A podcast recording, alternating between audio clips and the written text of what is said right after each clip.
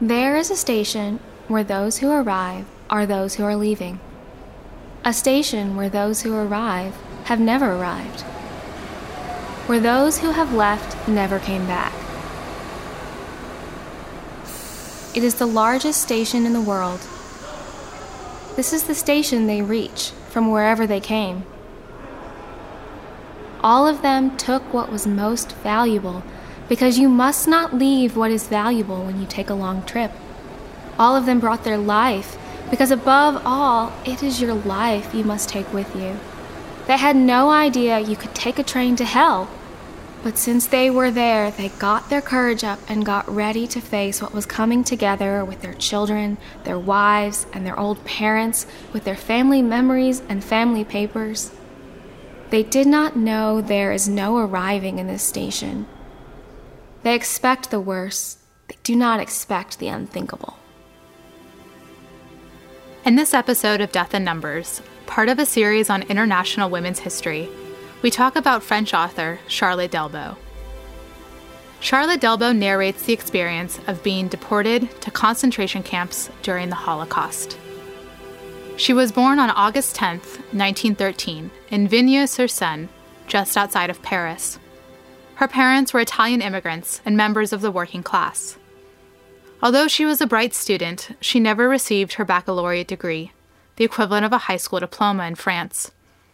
Instead, Delbo furthered her education by studying under renowned sociologist Henri Lefebvre from 1930 to 1934. She took classes at a technical college, studying stenography and learning English. Politically active from a young age, Charlotte Delbo joined the French Young Women's Communist League as a teenager. Through the organization, she met her husband, Georges Dudach. She later became involved in theater, serving as an administrative assistant to famed director Louis Jouvet. While working for Jouvet, Delbo traveled to Buenos Aires, Argentina.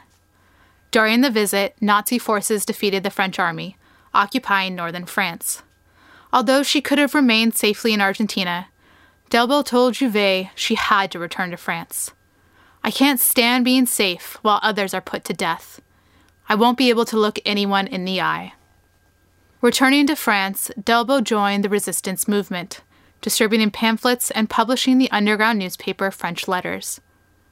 On March 2, 1942, five French policemen followed a careless courier to Delbo's house. They arrested Delbo, her husband, and several other resistors.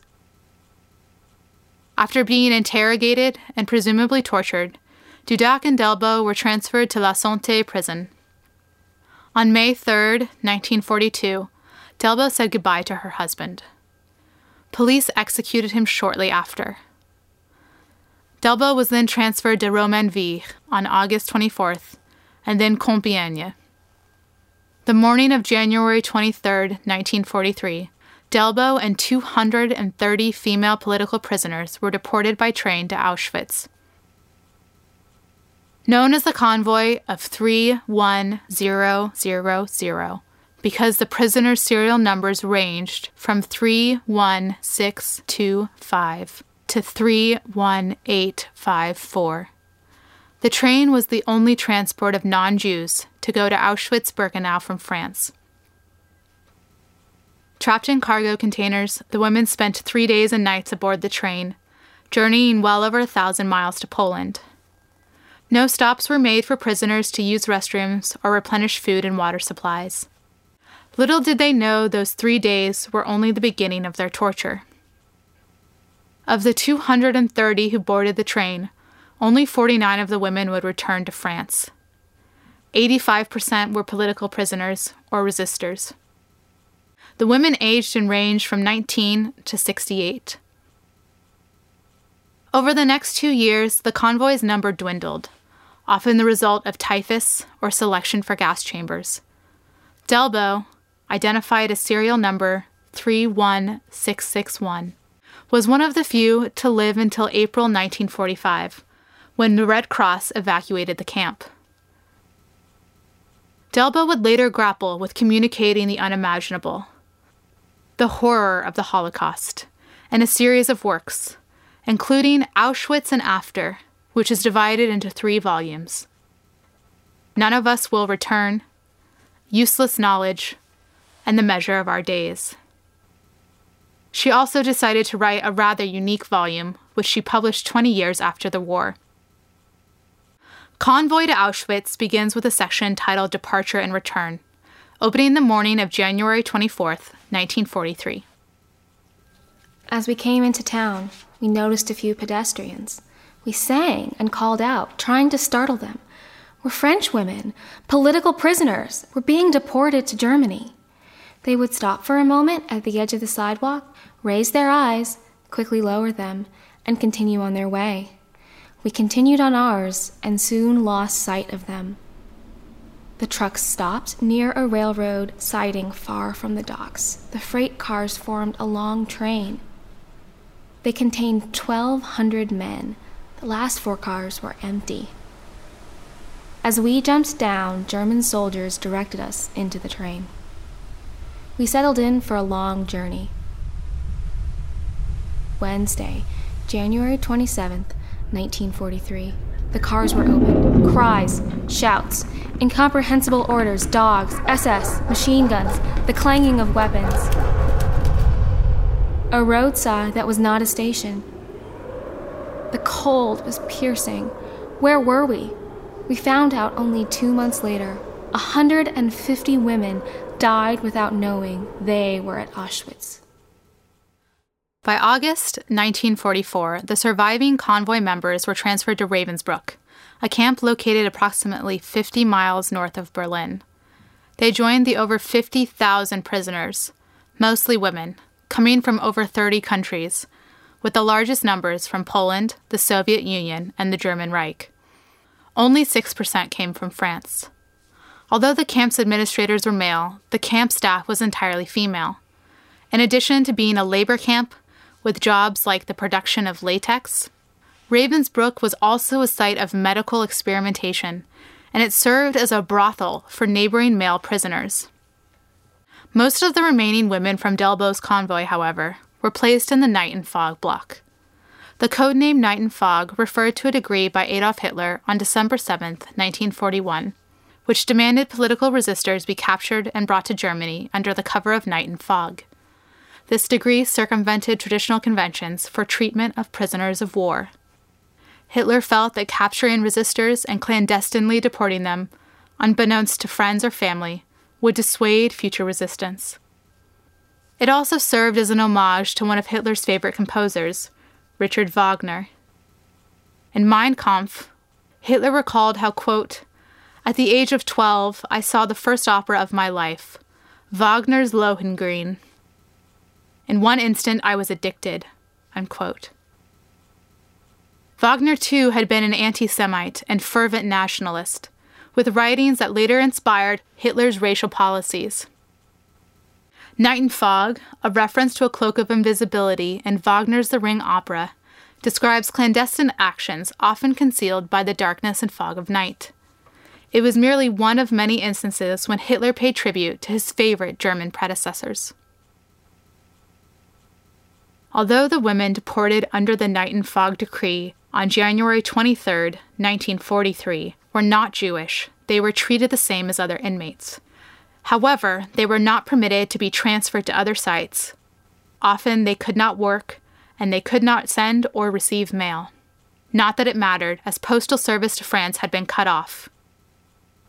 Despite these restrictions, mortality rates for the prisoners was high, as Delbo explains in Convoy to Auschwitz, after 27 months of deportation, 49 of the convoy remained. Why this blessing? We have to admit we still don't know.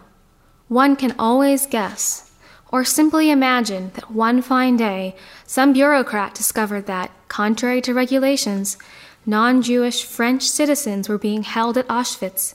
No convoy of politicals was sent to Auschwitz after ours. When the evacuation of the camps began, the survivors of the convoy were scattered. For all of us, this is still a miracle we cannot fathom. Over the course of the following 200 pages, Delbo writes an entry about each of the 230 women deported alongside her.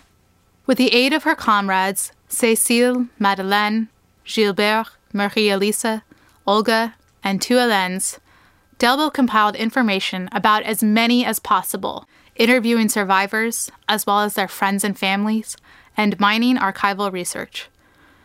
The entries begin with the women's names, often accompanied by a maiden name or nickname.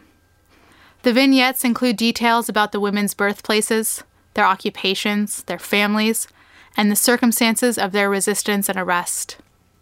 Although trials were not commonplace before deportation, the stories often include details about loved ones similarly arrested and killed. Marcelle Bureau. Born on April 7, 1923, an only child. After her father's arrest, she became involved in the resistance. She was arrested on August 6, 1942. The police had seized inadequately coded documents on a young man. Confronted with Marcelle, a member of her group named her after hours of torture. Her Auschwitz number is unknown, but begins with 3 1. She died on April 16, 1943. She had just turned 20 years old. Marcelle Bureau's young fiance was arrested when she was. He came back from the camps. The young man survived only because he was buried under a heap of corpses. Marcelle Bureau's mother was broken by her daughter's death.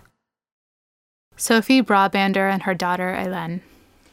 Madame Brabander was first for the shower and the shearing. As ordered, she stripped and sat on a stool to have her hair cut by another inmate.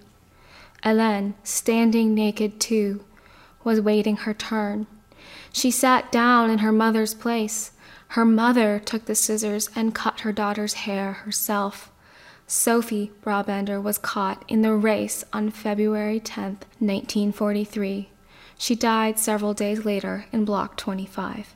Hélène died in the Revier on May 12 or 13, 1943.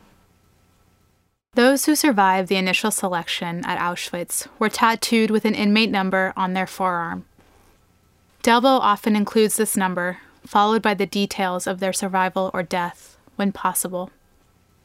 Sometimes little is known about the woman, leading Delbo to wonder where did she come from? Why was she arrested? Yvonne Bonnard. Born on August 5, 1899, we found her at Romainville, where she'd been since August 7th or 8th, 1942, and nicknamed her Grandma Yvonne when she told us she'd married very young, already had a married daughter, and had just become a grandmother. Her Auschwitz number is unknown but begins with 31. We do not know her number because we have no photograph. One evening after the roll call, she fell in the mud. Friends carried her back to the block. She died during the night, around February 15, 1943. We have not been able to locate her family. Delbo provides each woman the dignity of being remembered for resisting the Nazi occupation and for risking their lives. In doing so, she also documents the Holocaust. Whenever Delbo presents jargon from the camps, she defines the term and offers further context. By presenting the rhetoric of the concentration camps alongside these women's stories, she testifies to the atrocities of the Nazi regime and French collaborators. More importantly, she honors the lives united by this journey to hell. After the morning roll call, which had lasted, as it always did, from four to eight hours, the SS made all inmates leave in columns. A thousand women already numb from standing still. It was minus 18 degrees centigrade. Women were falling in the snow and dying. Around five o'clock in the evening, the whistle blew the order to return. When you get to the gate, run. Yes, we had to run. Armed with sticks, lashes, canes, and belts, the SS beat the women as they went by. The race, that is what we called it, took place on February 10th, 1943, exactly two weeks after our arrival. Mado. She came directly from the cells to the convoy on January 23, 1943, the eve of departure. She was probably in the train car with a group of women who all perished. She must have died in the first few days. No one had time to get acquainted with her. None of the women surviving today remembers her. Charlotte Delbo continued to write until her death in 1985. She never remarried but was survived by her son.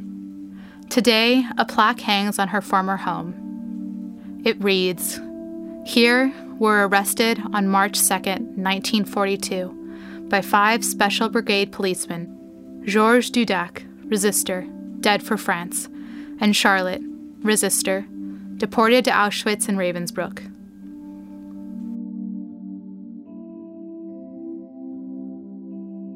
This has been Death in Numbers, a podcast created and produced by the Humanities Media Project and the College of Liberal Arts at UT Austin, and Liberal Arts Instructional Technology Services. We are Amy Viter and Caroline Barta. Notes for the show, including links and photos, can be found on our website, humanitiesmediaproject.org. Our theme music is Enthusiast by Tours. Thank you for listening.